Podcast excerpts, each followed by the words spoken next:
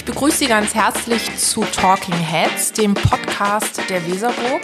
Mein Name ist Janneke de Vries und ich bin die Direktorin am Haus hier. Und heute Abend sitzen wir, also es ist jetzt 17 Uhr für Sie, die Sie da gerade zuhören und das natürlich nicht einordnen können. Wir sitzen gerade in meinem Büro zusammen mit Ulla von Brandenburg, die ich hiermit ganz herzlich begrüße. Hallo. Hallo. Und wir sitzen hier zusammen, weil du, Ulla, gerade den Aufbau deiner Ausstellung bei uns beendet hast, gerade in intensiven Proben für die Performance bist, die in zwei Tagen auf der Eröffnung dann stattfindet.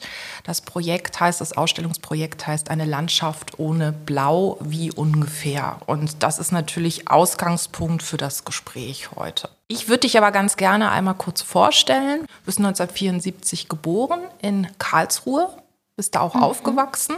Du hast zunächst einmal Szenografie studiert und dann auch am Theater gearbeitet und hast dann begonnen, in Hamburg bildende Kunst zu studieren. Da haben wir uns auch schon kennengelernt, also vor langer, genau. langer Zeit.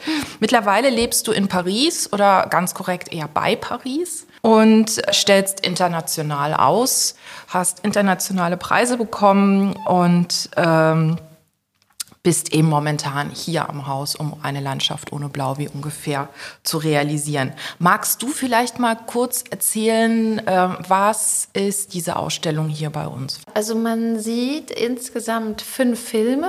Also was hier toll ist natürlich ist, dass es ziemlich viel Platz gibt, mehrere Räume und insofern ist es auch super, fünf Filme zu zeigen, weil ähm, ich ja schon lange Filme mache und eigentlich sind diese Filme auch immer alle miteinander verbunden. Und hier ähm, werden diese fünf Filme in verschiedenen Stoffräumen gezeigt, in verschiedenen Installationen. Es gibt aber natürlich auch Räume ohne Filme und dann nur Stoff oder also zum Beispiel wie der, wie der Raum mit den Aquarellen oder der Raum mit den ähm, Objekten, den die Performer mit ihrer Performance dann herstellen werden. Und wenn du sagst, es gibt Räume mit Stoff, das heißt dein was? Also ich mache ja schon lange Stoffräume. Also ich interessiere mich sehr für Stoff und nehme meine verschiedensten farbigen Stoffe in die verschiedenen Institutionen mit und baue da diese weichen Räume auf. Und das ist eigentlich auch ein wichtiger Punkt, also bei dem Thema Stoff, dass man Räume komplett weich bekommt. Also auch dieser Terminus vom Soft Space gefällt mir sehr, weil ja alle unsere Wände und alle, also ich meine, alles ist immer mit rechten Winkeln und hart.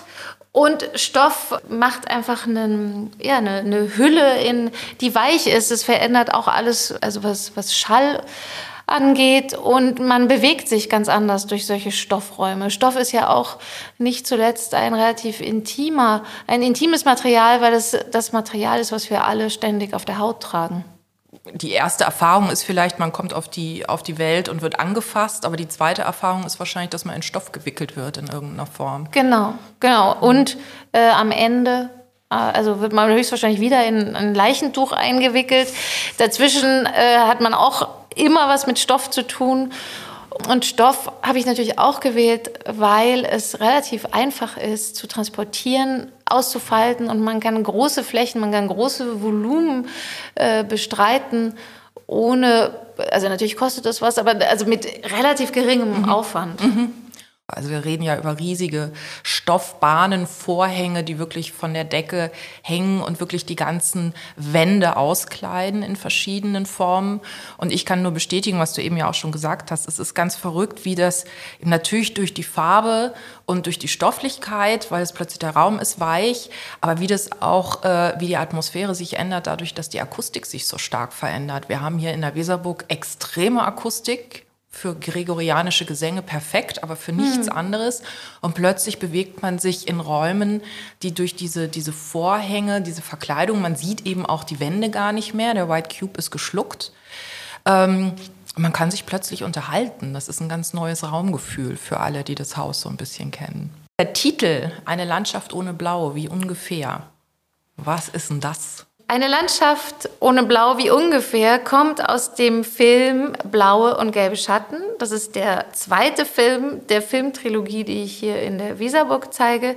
Und das kommt aus Goethes Farbenlehre. Ich habe diesen Film ähm, ausschließlich aus Goethes Farbenlehre Versatzstücke herausgenommen und dazu mit einer Musikerin zusammen Musik komponiert. Jetzt haben wir schon so ein paar äh, Dinge, ähm, die, glaube ich, ein ganz gutes Bild schon mal geben, wie du arbeitest. Es sind die Stoffe da, du hast mit Goethes Farbenlehre, also Farbe spielt eine große Rolle. Es ist wirklich eine, eine Abfolge von Farbcodes, kann man sagen, die man in der Ausstellung durchschreitet. Du hast vorhin schon gesagt, es gibt Aquarelle, es gibt Objekte, es gibt Film eben ganz intensiv. Ähm, ist die Vorstellung von, von äh, Disziplinen, von Kunstgattungen, ist das was, was dich interessiert oder was du wirklich total versuchst aufzulösen? Ich mache ja nicht alles, äh, zum Glück. Also es gibt ganz viele Kunstrichtungen, die ich überhaupt nicht mache, zum Beispiel äh, digitale Kunst oder auch große, voluminöse Skulpturen. Also es gibt Dinge, äh, Ölmalerei. Also es gibt ja ganz viele Materialien, Disziplinen, an die ich mich noch nicht herangetraut habe, es vielleicht auch nie tun werde. Ähm, und ich habe mir ein paar herausgesucht, die sich eben gut miteinander äh, vereinen. Und es hat eigentlich auch immer was mit einer Immaterialität zu tun oder mit einer sage ich mal, äh, feinen, ähm, leichten Materialität, also die Aquarelle, das ist äh, Papier, auch gepatchworktes Papier, Stoff, wie gesagt auch teilweise Patchwork, aber das ist also das sind alles Materialien, die man irgendwie wegklappen, ausrollen, wegrollen kann. Und es ist selten ja, es sind selten tatsächlich äh, gebaute Dinge, weil für mich ist es auch wichtig, so eine Art, ähm, also ich meine, unabhängig ist man natürlich nie, aber was jetzt Lagerkapazitäten und sowas angeht, da finde ich es wahnsinnig wichtig, dass man das alles äh, minimal hält. Und und eigentlich, also wenn es irgendein Prinzip gibt, dann ist es vielleicht eine, die, die Mittel minimal zu halten. Und dadurch eben auch sehr flexibel zu sein, ne? weil ein Prinzip deiner, deiner Arbeit ist eben dadurch ja auch, dass diese Stoffe, die wir jetzt in der Weserburg zeigen. Ich glaube, die waren alle schon an anderen Stellen zu sehen, in anderen Ausstellungen von dir. Ich gucke dich jetzt fragend an. Stimmt ja, das so? Ja, ja gut. Ja. War mir nicht mehr ganz sicher, ob es wirklich alle betrifft oder nicht. Also alle Stoffe waren schon in anderen Ausstellungen zu sehen. Und da ist ja dieses Prinzip auch, dass du, eigentlich, du hast es, äh, glaube ich, heute in der Pressekonferenz mit Zirkus verglichen ähm, wirklich, wo ein Zelt immer mitreißt, wie die Stoffe immer mitreißen und zusammengelegt werden, wenn es wieder auf, äh, in eine andere Richtung geht, an einen anderen Ort geht und dort wieder neu aufgebaut werden. Also es geht gar nicht so darum, dass die Elemente in der Ausstellung immer neu sind, aber dadurch, dass die Räume, in denen du dann ausstellst, natürlich eine eigene Geschichte haben, eine eigene äh, architektonische Realität haben, sind eben die Ausstellungen jedes Mal wieder komplett andere. Genau, das ist auch die Idee. Also sowohl die Stoffe wie die Objekte, wie die Filme und wie im besten Fall, wenn, wenn ich dann eine Performance wie hier machen kann, auch die Akteurinnen und Akteure der Filme äh, nehme ich sozusagen mit und alles verwandelt sich aber natürlich die ganze Zeit. Also diese Stoffe haben jedes Mal Spuren bekommen, von wo auch immer. Natürlich, zum Beispiel diese blauen Stoffe waren zuerst in Antwerpen ein halbes Jahr draußen. Die haben ganz starke Regen- und Sonnenspuren. Ähm, aber das ist eigentlich auch wichtig, dass, diese, dass es durch diese Reise, die diese ganzen Objekte schon hinter sich haben, auch eine Art natürlich unsichtbare Aufladung dieser Objekte stattfindet. Und diese Idee vom Zirkus gefällt mir.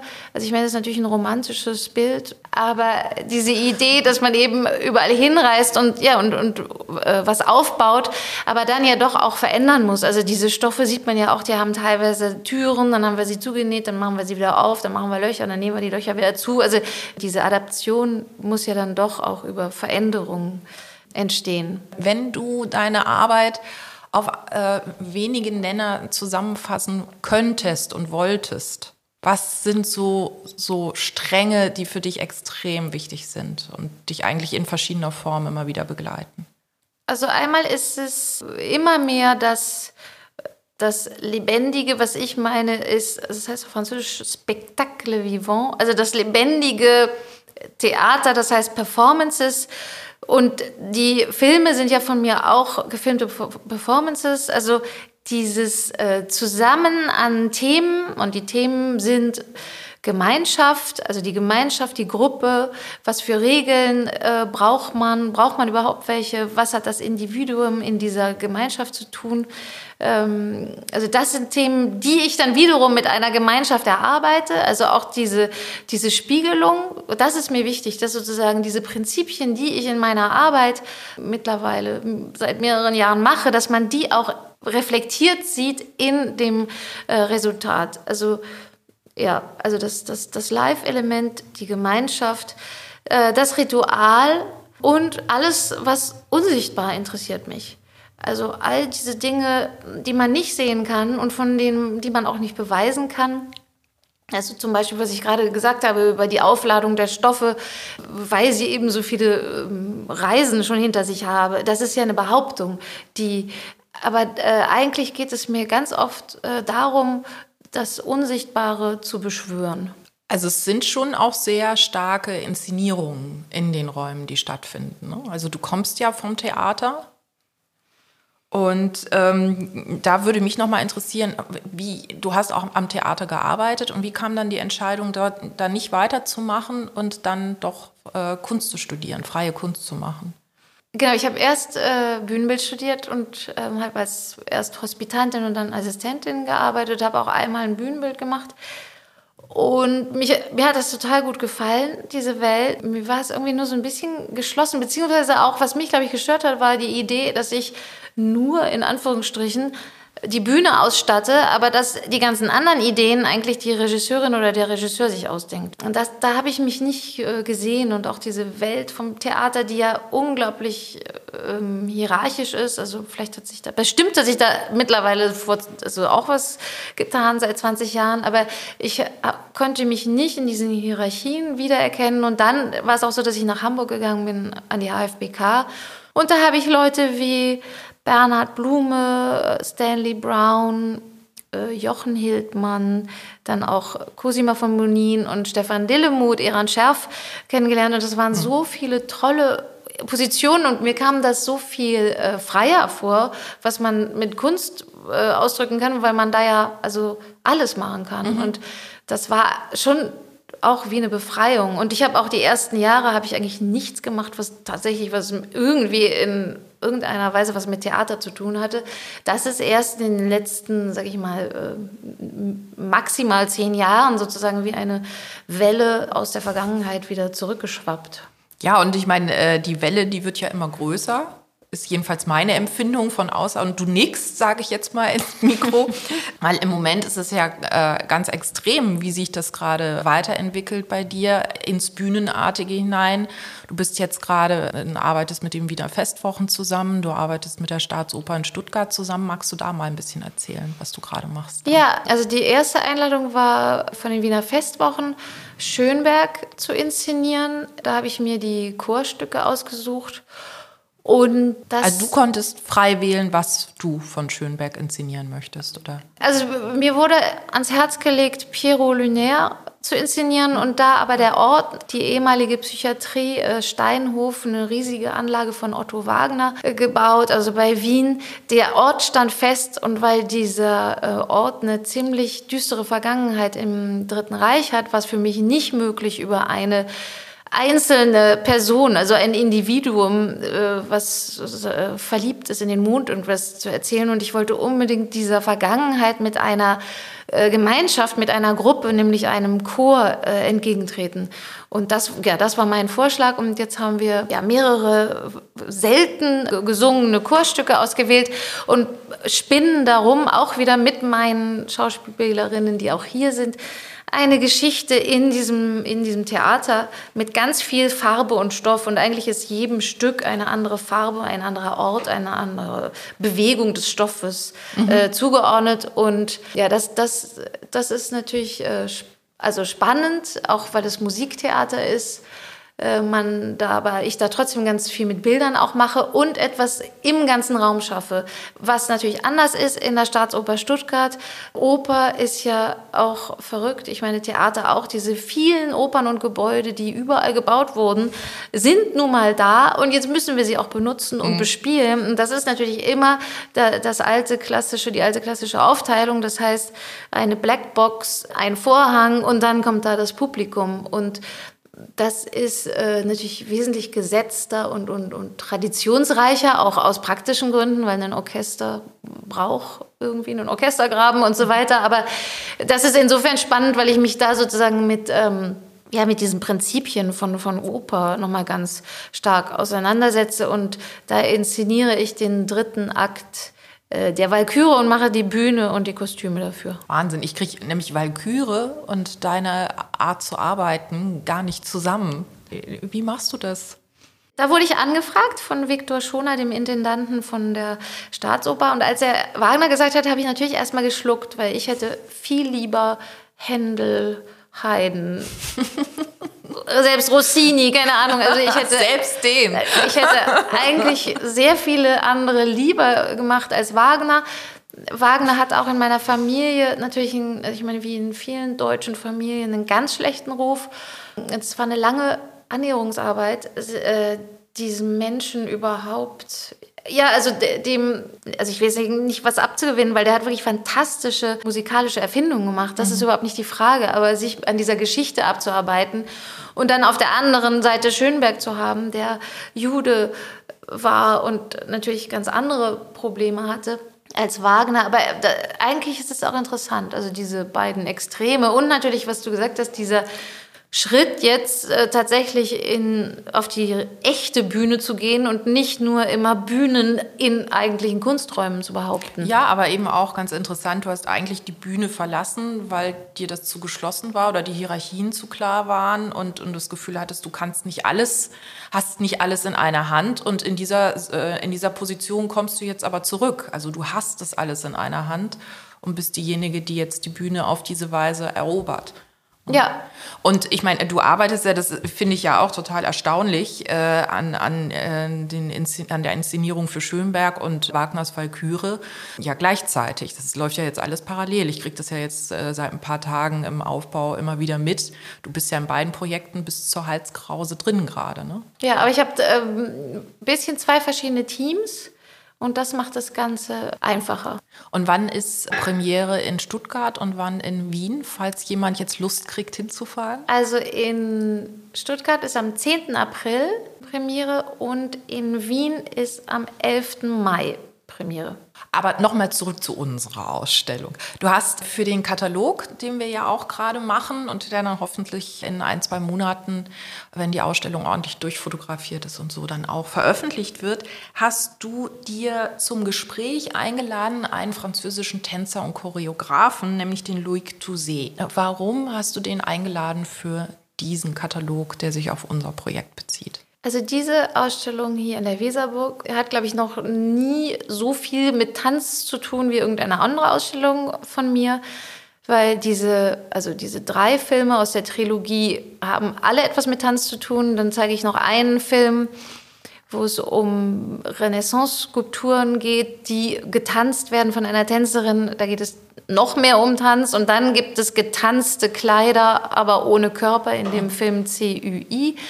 Und ich habe in dem Film It Has a Golden Sun and an Elderly Grey Moon, das war der erste Film von mir, wo ich mit Tanz oder mit Tänzern gearbeitet habe. Und ich habe also ich habe zu Tanz äh, habe ich schon immer mit einem neidischen Auge natürlich hingeguckt, weil ich vorher viel auch mit Text gemacht habe und, und ich wusste immer, dass beim Tanz, da gibt es irgendwas, ich wusste nicht was, ich weiß nicht, ob ich es jetzt weiß, aber vielleicht ein bisschen mehr, was nur der Tanz kann, nämlich auf abstrakte Weise Situationen, Gefühle, aber auch philosophische Gedanken auszudrücken. Einfach nur, also mit äh, Bewegung und, und Ausdruck.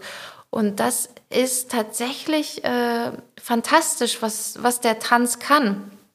Und im Palais de Tokyo hatte ich ja diese große Ausstellung, die durch Corona unglaublich beeinträchtigt wurde und ich mir immer wieder neue Dinge ausdenken musste, wie man jetzt die Leute durch diese Performance ohne Masken lenkt oder auch nicht und was ist möglich. Und auch weil die Ausstellung so doll verlängert wurde über diese anderthalb Jahre, Corona-Jahre hinweg, fragte mich Emma Lavigne, die damalige Direktorin, ein zweites Kapitel zu entwickeln. Ich war aber ehrlich gesagt ein bisschen am Ende meines Lateins. Also ich glaube, mir wäre da jetzt nicht noch irgendwas eingefallen, außer dass wir natürlich irgendwie raus mussten aus diesem Palais de Tokyo irgendwann. Und da mhm. war dann die Idee, Louis Touzé einzuladen, dieser Choreograf, mit dem ich schon lange zusammenarbeiten wollte und er auch mit mir. Insofern wusste ich, dass er Ja sagen würde. äh, ist ja schwierig, ja, wenn man Leute einlädt, die dann nicht kommen. Aber die, die Konstruktion war, er ist unser Cousin. Cousin. Also wir, sage ich immer, ich und die Schauspielerin und die Schauspieler auch. Ich sage trotzdem wir, obwohl ich nicht auf der Bühne mit denen stehe. Also in dieser Performance, in diesem ersten Teil, aber äh, in dem zweiten Teil konnte ich dann tatsächlich wir sagen, weil ich nämlich äh, mir jemand eingeladen habe, der eigentlich meine Rolle übernimmt. Vielleicht war das auch ein Trick von mir, einmal sozusagen mitmachen zu dürfen. Ach so, er hat quasi angeleitet und du warst dann Teil der, der genau. Tänzer. Ah, okay, alles genau. klar. Genau, also Louis Touzé äh, kam, wir haben gesagt, er ist unser Cousin von weit her. Wir kennen ihn ein bisschen, aber nicht so sehr.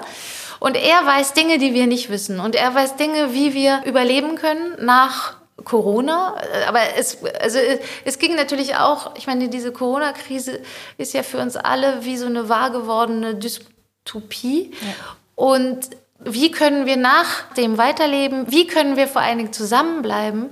Wie können wir es schaffen, ja, dass wir nicht vereinzelt jeder vor unserem Handy irgendwo alleine sitzen? Ja, darüber haben wir ganz viele, ähm, wie soll ich sagen, äh, Übungen gemacht. Eine Übung zum Beispiel war einfach nur zu schlafen und versuchen zu träumen und sich zu verbinden im Traum und eventuell über den Traum, über den Schlaf rauszukommen.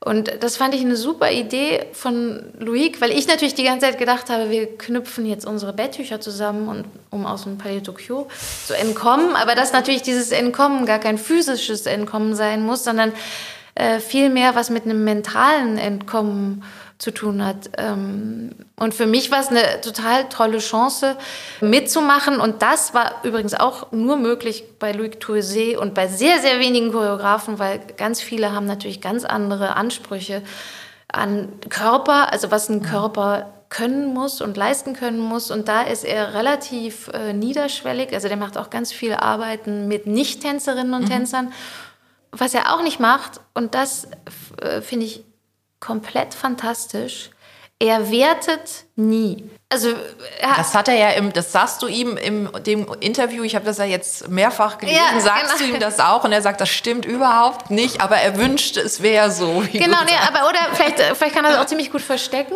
Auf jeden Fall haben wir viele Übungen zusammen gemacht und jeder macht dann seinen kleinen Zaubertrick. Und es ging aber nie darum, ist das jetzt super oder ist das jetzt schlecht, sondern eher, was war das jetzt für eine Qualität oder wie viel Energie war da jetzt drin.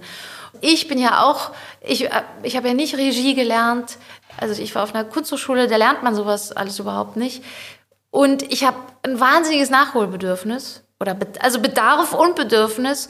Und für mich war das eigentlich auch, ja, ich, also ich will, ich würde unglaublich gern noch mehr lernen was, was das alles angeht, dieses mhm. riesige Feld, was ich gerade äh, nur anfange zu begehen. Ja. begehen. Also Tanz spielt eine wichtige Rolle in der Ausstellung, eben hier auch. Und da bleiben wir nämlich so ein bisschen bei Tanz. Es gibt so eine Arbeit, die für mich wie so, wie so eine ganz einfache Erklärung ist, wie politisch und oder Gesellschafts, an Gesellschaftsthemen deine, deine Arbeit sich heran, langhangelt. Und das ist das eine Aquarell von Emma Goldman. Und jemandem habe ich dir jetzt schon öfter gesagt, wie wichtig mir das ist, dass es in der Ausstellung ist, einfach weil Emma Goldman, ich glaube 1916 war das, hat sie vor, ähm, also als Friedensaktivistin, als Feministin, hat sie vor über Arbeiterrechte gesprochen, vor lauter Fabrikarbeiterinnen und hat dort eben diesen unglaublich berühmten Spruch gemacht, if I can't dance, it's not my revolution. Also wenn ich nicht tanzen kann, ist das nicht meine Revolution. Und das finde ich ist so ein wunderbares Beispiel dafür, wie sich eben Tanz und Veränderung von Gesellschaft, Revolution, alles, was verfestigt ist, zu verflüssigen, in Bewegung zu bringen, Ideen neu zu entwickeln. Das kannst du ja nicht, wenn du im Kopf verfestigt bist. Wie das eben wirklich zusammengeht. Und das ist eben etwas auch, was in der ganzen Ausstellung überhaupt in deinem deiner Arbeit ist. Also da wir kommen als Museum hin und laden dich ein und dann sind da diese, diese Räume, die äh, versuchen, den White Cube zu imitieren, was ja insgesamt, hast du heute bei der Pressekonferenz ja wunderbar gesagt, eigentlich schon in sich ein totales Missverständnis ist, weil Räume können nicht neutral sein. Und das, das drehst du sofort um, indem du die einfach zuhängst mit diesen Vorhängen und die, mit den Farben, die dominieren und mit einer Weichheit, die dominiert. Und die ganzen Filme, ähm, du hast es jetzt mehrfach gesagt, die Gemeinschaft, das Individuum, wie gehen wir miteinander um? Das ist ja alles hochpolitisch. Und trotzdem kommst du aber mit Farbe und Weichheit und, und ich habe so ein bisschen wie soll ich es beschreiben? Als sei es so die Strategie so ein bisschen hinten durch die Hintertür die Leute hineinziehen in etwas, was dann aber größer ist als, viel größer ist als einfach die Frage, ist das jetzt ein schönes Gefühl, in einem angenehmen farbigen Raum zu sitzen? Nee, also das wäre mir auch wirklich zu wenig. Also ich, diese farbigen Räume, also einmal, ähm, also ich glaube, Farbe und Musik sind die beiden Dinge, die auf eine relativ unbewusste Art und Weise unglaublich großen Einfluss auf uns haben. Und beides benutze ich. Und diesen Einfluss ist es ist natürlich auch, um Atmosphären zu schaffen oder Stimmungen, Räume zu schaffen, die einen in eine bestimmte Disposition setzen, äh, mental oder physisch, psychologisch. Also physisch in dem Sinne natürlich auch, dass ja indem ich behaupte, alles ist Bühne, also überall sind Vorhänge, äh, die ganze Zeit geht man durch Vorhängen durch, man weiß gar nicht mehr, okay, es ist wohl nicht mehr wichtig, wo die Zuschauerinnen und wo die Schauspielerinnen sind. Dadurch wird alles zur Bühne man wird aktiviert und man wird eingestimmt auf eine Message. Die Message ist meistens, äh, also hier in der Weserburg auf jeden Fall, äh, ist dann der Film. Also mhm. zuerst hat man eine aktive Rolle, indem man durch diese Räume durchschreitet. Man setzt sich auf eine Bank im besten Fall und diese Bewegung, die man vorher mit seinem Körper gemacht hat, wird weitergeführt mit der Kamera. Äh, auch dadurch, dass ich ja oft mit Steadicam arbeite, wenig mit Schnitt. Es gibt hier einen Film, der ist ein Schnittwunder, äh, weil ich eigentlich nie mit Schnitt arbeiten wollte, nämlich blaue und gelbe Schatten. Und da sind plötzlich ganz, ganz, ganz viele Schnitte, aber das liegt an, ja, an, an der Materie und an dem, was ich wollte. Aber dann folgt man eigentlich einer Handlung in Realtime und diese, dass da eine Verschränkung äh, stattfinden kann.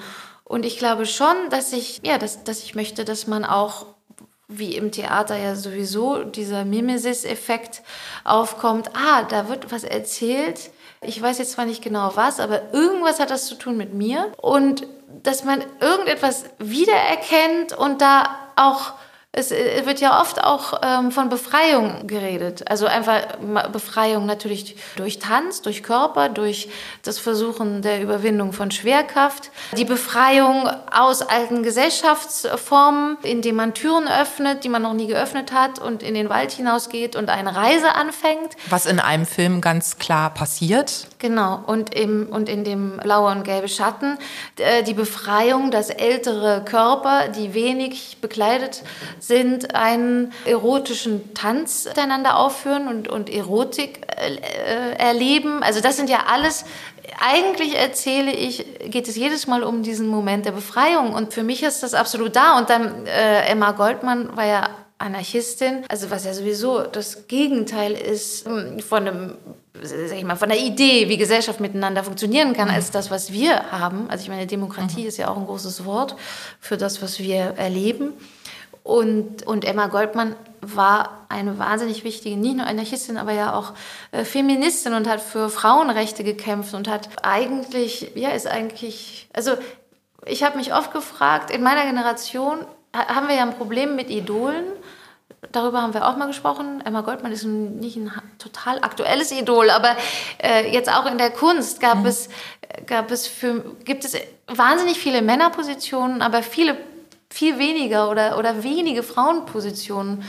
Und das ist, das war echt ein Problem, als ich studiert habe. Und dann hatte ich für äh, WW eine, also die, dieses Museum, dieses Zeichnungsmuseum, hatte ich eine Ahnengalerie entworfen, nur aus Frauen. Mhm. Und sozusagen meine Ahnengalerie, von wem ich gerne abstammen würde. Weil ja auch diese Idee von einer Ahnengalerie gibt es, stellt man sich, keine Ahnung, gibt es in Schlössern, da sind aber auch ziemlich viele Männer natürlich überall drauf, weil es da ja auch um Politik natürlich geht. Und genau, ja, die Frauen die, als Beigabe, ne?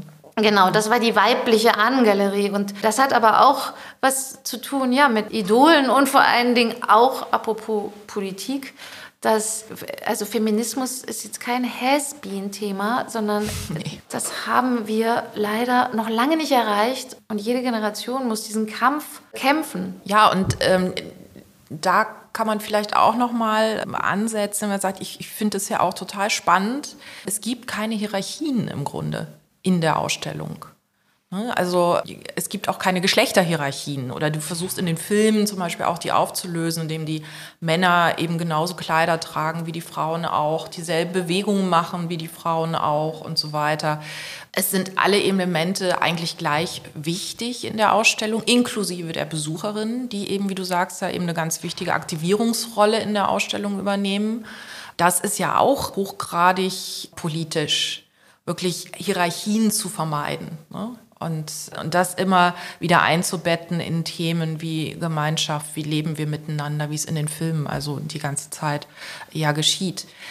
Eine letzte Sache würde ich dich gerne noch fragen. Du lehrst ja seit 2016 auch an der Staatlichen Akademie der Bildenden Künste in Karlsruhe. Inwiefern beeinflusst die Lehre deine Arbeit? Mir macht das wahnsinnig Spaß weil ich manchmal das Problem habe in Ausstellungen, dass ich nicht so ganz genau weiß, für wen es eigentlich ist.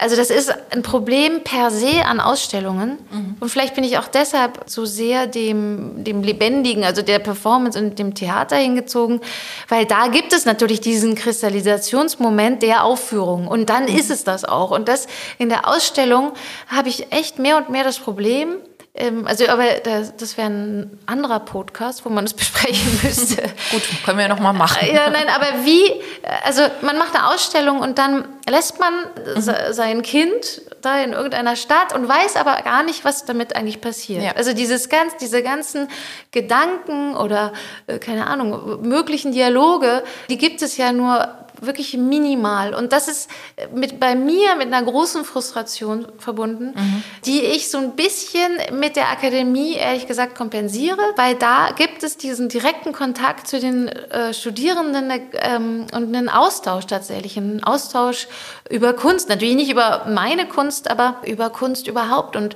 das ist auch ein Problem, wenn man äh, an der Kunstakademie war. Und da war das natürlich ganz toll, weil man mit ganz vielen Leuten ständig in einem Diskurs war, auch in der HFB, äh, Quatsch, HFBK in Hamburg war ich ja in dieser Gruppe Die Blaue Kugel mit Hanna Schwarz und Annette Kelm und ja. Julia Horstmann. Und da hatten wir einen unglaublichen Austausch. Und dieser Austausch fällt aber irgendwann weg, wenn mhm. man sich dann sogenannt professionalisiert. Und diesen Austausch habe ich jetzt wieder. Also, ja. obwohl ich natürlich da versuche, nicht meine Studierenden zu, in dem Sinne zu benutzen, damit sie mir fehlende Ideen geben, sondern das ist auch was mit, ja, ja, was mit was einem direkten, es hat was äh, Direktes was ja. mir in den Ausstellungen teilweise fehlt. Also das kann ich sehr nachvollziehen, diesen Punkt, den du da beschreibst, weil selbst mir geht es so, und ich meine, ich bin ja nicht die Schöpferin dieser Ausstellung, aber wir haben jetzt, was jetzt eine knappe Woche da, nicht mal. Vorher war äh, Julien da, der mit dir zusammenarbeitet und die Ausstellung mit uns aufgebaut hat. Und es gab also regen Austausch die ganze Zeit im Entstehen dieser Ausstellung. Und ich habe dann teilweise wirklich, wenn dann der Punkt ist, dass die Ausstellung eröffnet ist, und dann sind aber diejenigen, die das dann gemacht haben, mit denen man den Austausch hatte, die sind dann weg. Das ist so ein bisschen wie das Gefühl, als wenn eine Klassenfahrt früher zu Ende gegangen ist. Also es ist ein ganz anderer Moment dass dann die Ausstellung quasi alleine da ist. Das ist auch wunderbar, aber es ist ein komplett anderer Zustand. Mm. Man ist nicht mehr im Schöpfen, man macht es nicht mehr zusammen oder man oder in meiner Position ist ja, man begleitet es nicht mehr und ist nicht im Austausch mit denjenigen, die es machen, sondern dann ist das Ergebnis noch da. Das Baby ist einem dann in die Arme gelegt und das ist eine große Verantwortung. Das ist schon auch so und das ist auch gut so. Aber es ist eine ganz andere Situation. Insofern kann ich mir das sehr gut vorstellen, wie das dann sein muss, wenn du es zurücklässt. Ja, das wäre interessant. Aber Strategien zu entwickeln. ja, wie man das aufbrechen kann. Ja, du ja. musst einfach ganz oft wiederkommen. Ja, Aber jetzt sollen doch erstmal die Besucher in, ins Haus kommen. Ähm, Die Ausstellung ist bis zum 10. April. Ab Freitag, den 10. Dezember, eröffnet sie. 2021 ist bis 10. April nächsten Jahres zu sehen. Und wir freuen uns über jeden und jede, die sich deine Welt da oben auf der dritten und fünften Etage anguckt. Und ich danke dir ganz, ganz herzlich, meine Liebe, dass du dich mit uns unterhalten hast, obwohl wir heute schon so viel mit Presse und allen möglichen Menschen gesprochen haben. Danke dir sehr. äh, vielen Dank. Und ich hoffe, wir hören uns dann bald wieder, wenn es wieder heißt Talking Heads der Weserbuch.